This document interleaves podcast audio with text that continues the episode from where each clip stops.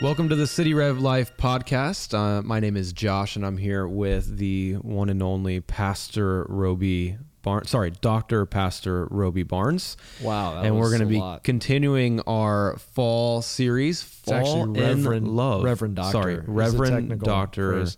But we can just go Roby Roby. Barnes. We can just go. You know what? Actually, we probably should start off with the question that everyone's asking Oh, no. as we continue through our Fall I in have Love series. feeling no one is asking this. What is your middle name? My middle name is Grable. No, it's not. Yes, Robert No, Grable Barnes the no, third.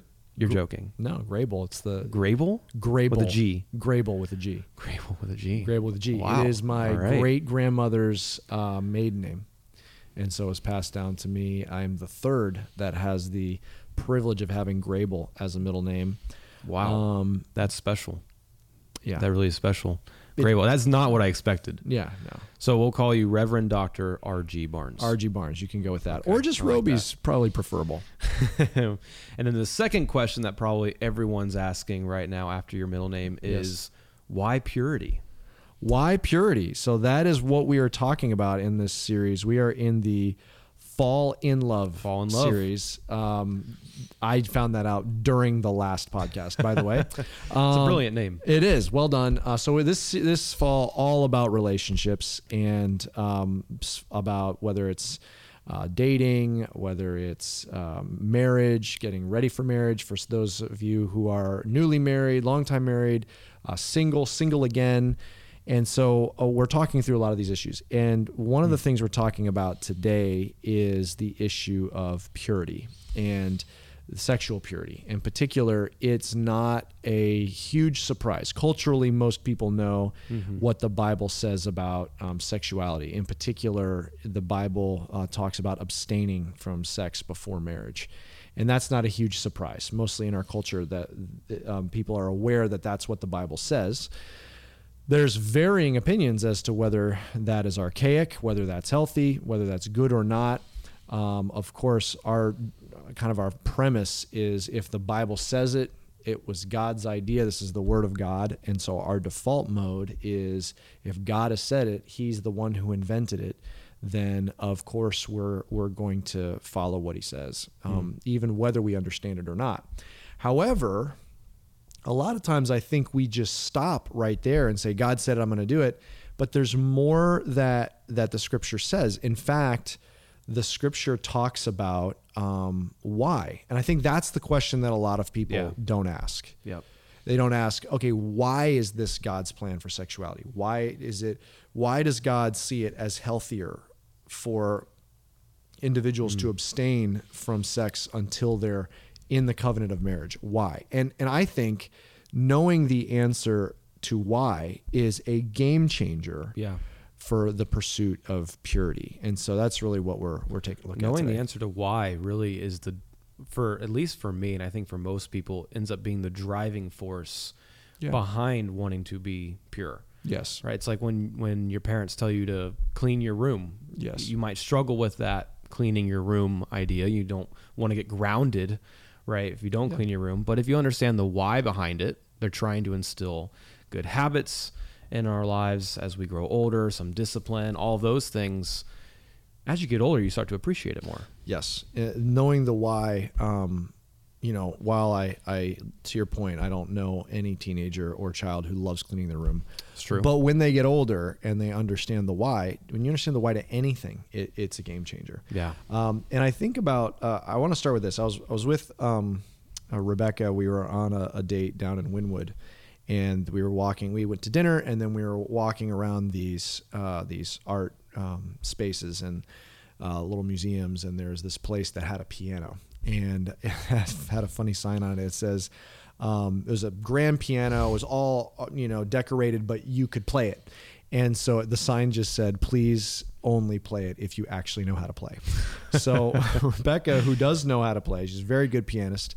She sits down and she starts playing, and people are still going around. But when she was done, like you know everyone claps and you oh, know, that's good. I was I was I was afraid that someone was going to come up and say, uh, "Only if you know how to play." Oh no please." no! Anyone who heard her play, they would know she she can. I've she heard can she's great. She's good. So at the end, everyone claps, and you know, I was she was a little embarrassed, but I was really proud of her, and and I was just thinking about that as we walked out of that space, like. Man, like I look at the piano keys, and I did a couple lessons when I was a kid, and promptly was told not to do it anymore because I was Wait, by who? The teacher. The teacher was like, "Please, no longer." Your your. They said to my That's- parents, "Your that's son, this is not for your encouraging. son." It was not, um, but I think we were all on the same page. Anyway, I stopped playing piano, and but I look and I see like, look at what would it be like to just be able to sit down and play piano. You can play piano. I right? can. Yeah. Yes, I've played from an early age. Yeah, so you would be able to go and you'd sit down and play the piano. You'd have this incredible freedom Mm. of sitting down and playing on the keys. So, like when you see a, a piano, Josh, what would be the song that, what would be the piece that you would sit down and play? Oh man, uh, probably a piece by Jon Schmidt. Jon Schmidt. Yeah. He's a pianist, and now it'd be "All of Me." It's called "All Yeah. of Me" by Jon Schmidt, or something by Mozart. But Yeah. yeah. I immediately think of a specific piece that I would love to just sit down and, and gracefully play. Yeah, and so the rest of us who don't know how to play piano would look at that and be like, "Man, what would it be like to just have that kind of freedom to be able to play on the piano?" And I'm sure you, Josh, like um, Rebecca, and like that brief period of a few months when I was taking piano lessons, no child enjoys sitting down practicing the piano. Yeah. No, I remember my parents would have to force me for years. Yeah. playing the piano. And so here herein lies the the basic framework of how basically everything in the human experience plays out. Hmm. To have the freedom to be able to sit down and play whatever you want on the piano, what precedes that without fail is discipline. To hmm. have the freedom that somebody wants, discipline comes first. Wow. And that's not just in music, that's in everything. So, sports, um, those who, if you want to be able to have the freedom to do whatever you want with the basketball, you've got to go practice. I love watching my sons into soccer.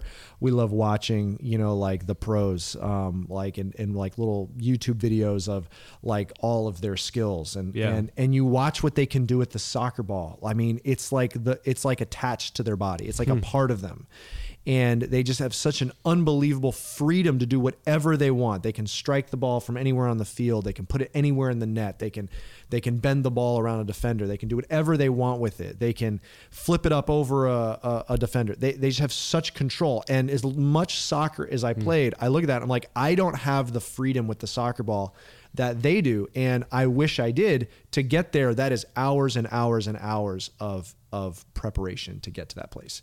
It's Wow. d- discipline always precedes freedom. If you want freedom with the soccer ball, you have to have the discipline to do that. Yeah.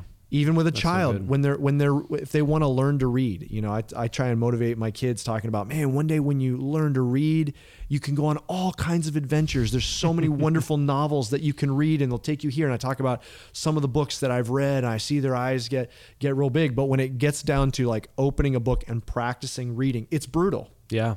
But to have that freedom to be able to go off on these faraway adventures in a book, you have to have the discipline to in order to have the freedom to do that. And so I, I want to just really cement that principle that Wow. discipline precedes freedom.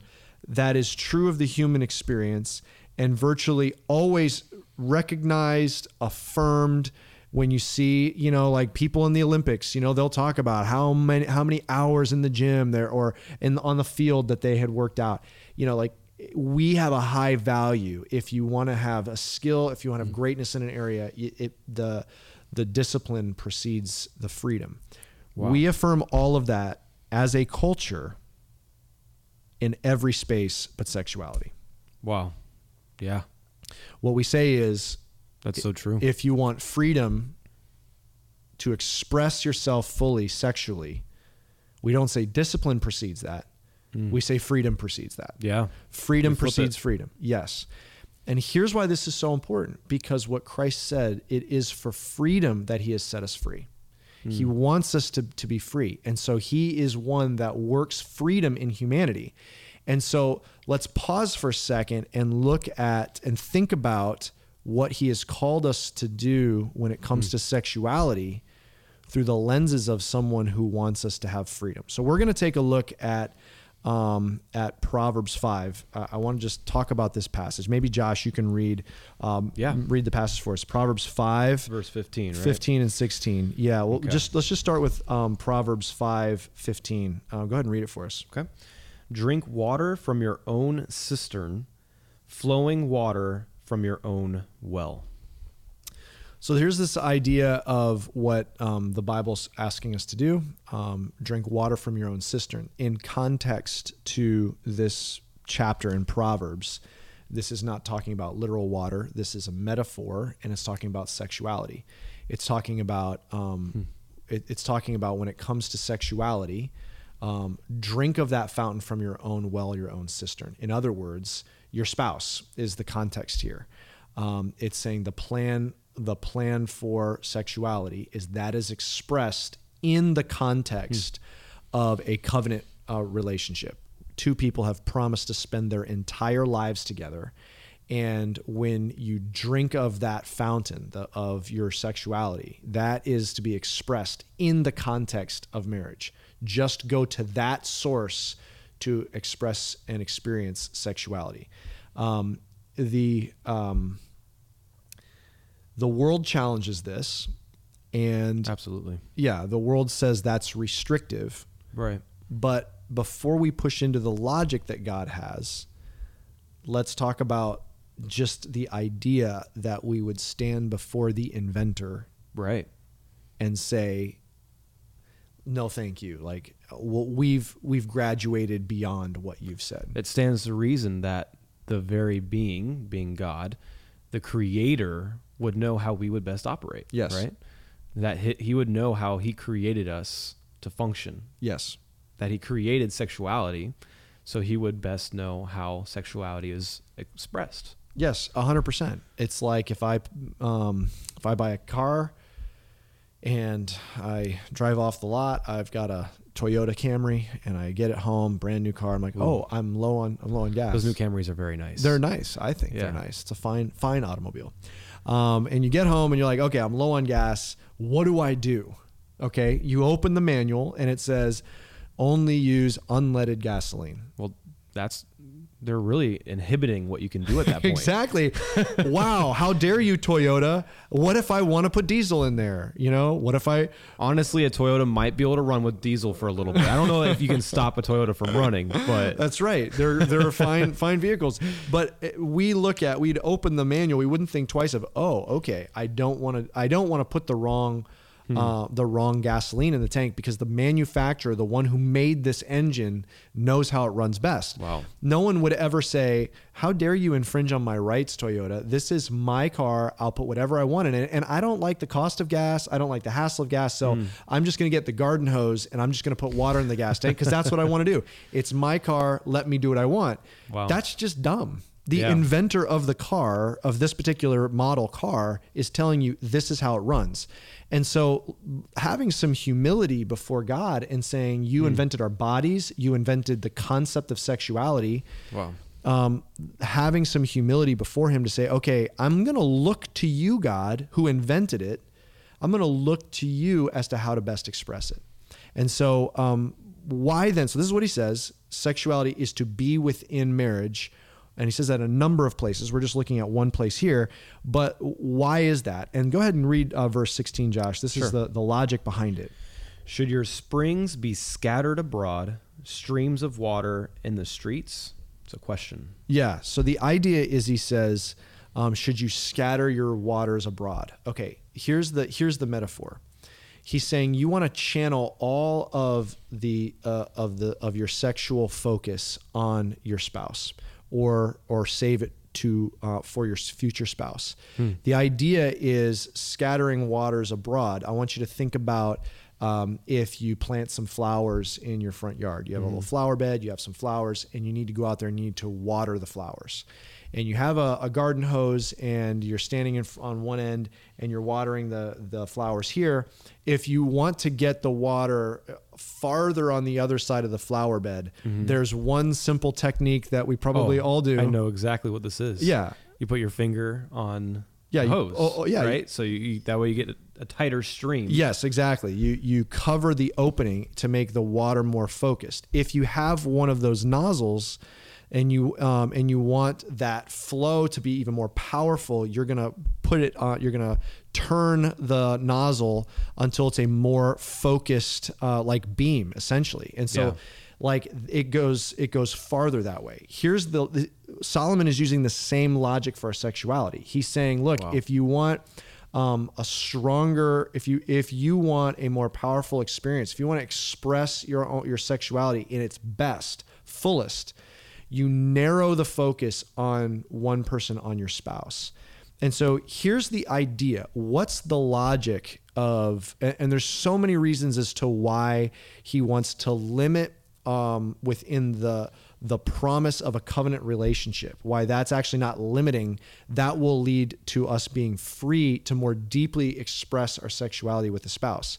But that's also the logic behind why he wants us to wait and to abstain from sexual from sexual expression until we're married because we're preparing for that day to focus all on our spouse.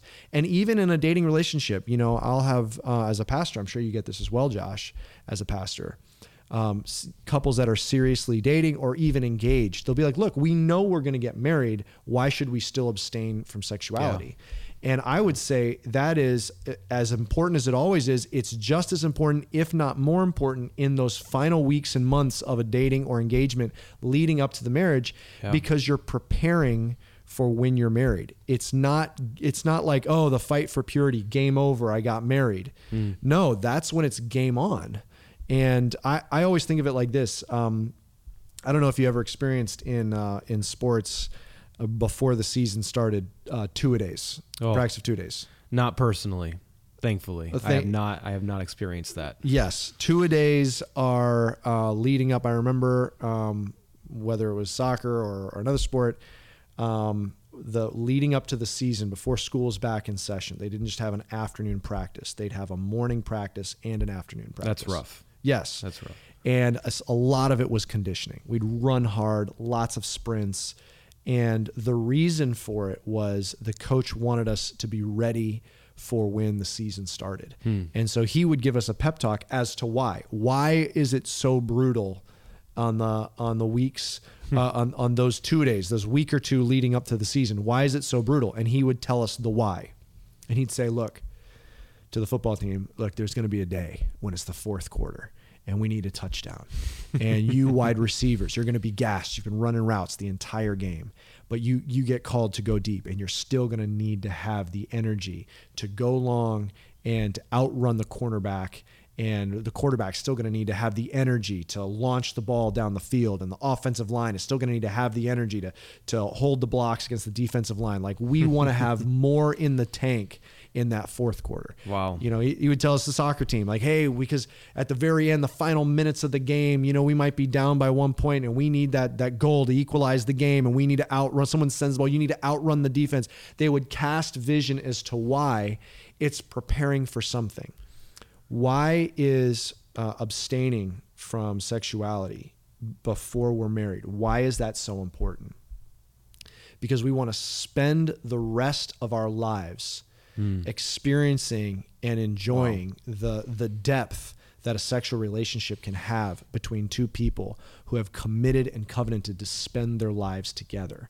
And what that's going to require is that's going to require the discipline to shut down all of the other temptations, shut down all of the other distractions, to shut down all of the other people trying to draw uh, attention and focus Wow. on one person. And if we can do it leading up to marriage, it's like two a days in Yeah. preparation for marriage. because it doesn't just stop once you enter into marriage. That's right. All the all the noise, all the temptation, all the sexual temptation that exists in our world is still going to be there once you get married. Yes. But you're doing two a days now in that time of singleness, preparing yourself for that time of marriage. Yes. Which, by the way, is going to for most people going to be the most part of your life, the Yes. largest piece of your life, right? Yes. I feel like you know, being the, the pastor over young adults, they feel like it's been an eternity that they've been single. You know, but if they get married at let's say late quote unquote, at 25 years old. Yeah. You know, God willing, you've got 60 years with this person. Sure. And so how they choose to do these two a days over the that 10 years, you know, the the high the Yes. middle school, high school, college, post college age range really sets them up for God willing a 50 plus year marriage. Yes. And the idea, I mean, God invented it. He wants it to thrive in our lives. He wants our Wow. the sexual side of our lives to thrive. And so the purpose of this episode is just to talk about the logic behind it. He wants us to Yeah. basically build those muscles of discipline um, so that we can put all of that focus and attention on on the one person that he has prepared for us. That's so good. Thank you, Pastor Roby. That's part one of our purity episode. I'm looking forward to part two already. Awesome. All right, we'll see you next time. Thank you for joining us on City Rev Life.